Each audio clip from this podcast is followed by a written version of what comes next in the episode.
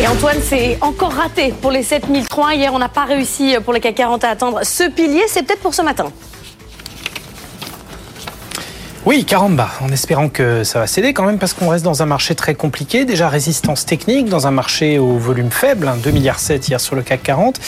Puis un contexte compliqué du point de vue des taux et des changes. Hier, pas mal de responsables de la Fed sont exprimés, ont adopté un ton plutôt coulant concernant les perspectives de dynamique monétaire. La Fed remarque quand même beaucoup de progrès dans la gestion de l'inflation. Et beaucoup de voix s'élèvent maintenant pour que la Banque centrale réfléchisse même à les baisser le plus tôt possible. Et c'est le cas de l'influent Bill Ackman, hein, le patron du fonds Pershing Square. Du coup, on a une détente vraiment sensible sur les marchés obligataires. La dette française sous les trois pour cent, le T-Bond américain sous les quatre virgule trois pour cent de rendement. On revient sur les niveaux de la mi-septembre quand même.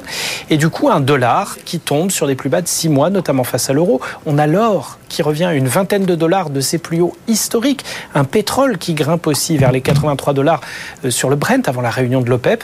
Et malgré tout ça, on a des marchés actions qui ont bien du mal à en faire leur miel. Les, les valeurs de croissance n'arrivent pas à décoller, vraiment.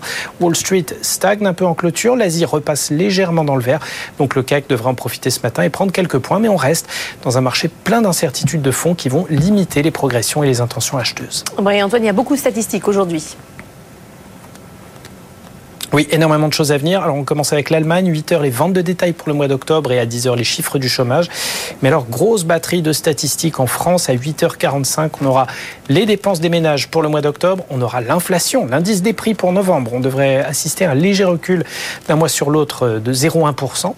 On aura les prix à la production, l'inflation sortie d'usine pour le même mois. Et puis, la croissance, P I B du troisième trimestre, c'est la deuxième estimation. On devrait être sur zéro virgule sept pour cent d'acquis en glissement annuel. Pour la zone euro, à onze heures, on aura l'inflation aussi. Pour le mois de novembre, on devrait passer de deux virgule neuf à deux virgule sept pour cent sur le mois. Les chiffres du chômage sont attendus à onze heures. Et puis, des chiffres aussi en provenance des États-Unis avec les revenus et dépenses des ménages pour le mois d'octobre. Et puis, à quinze heures quarante-cinq, l'indice P M I des directeurs d'achat pour la zone Chicago. Ce sera les chiffres du mois d'octobre.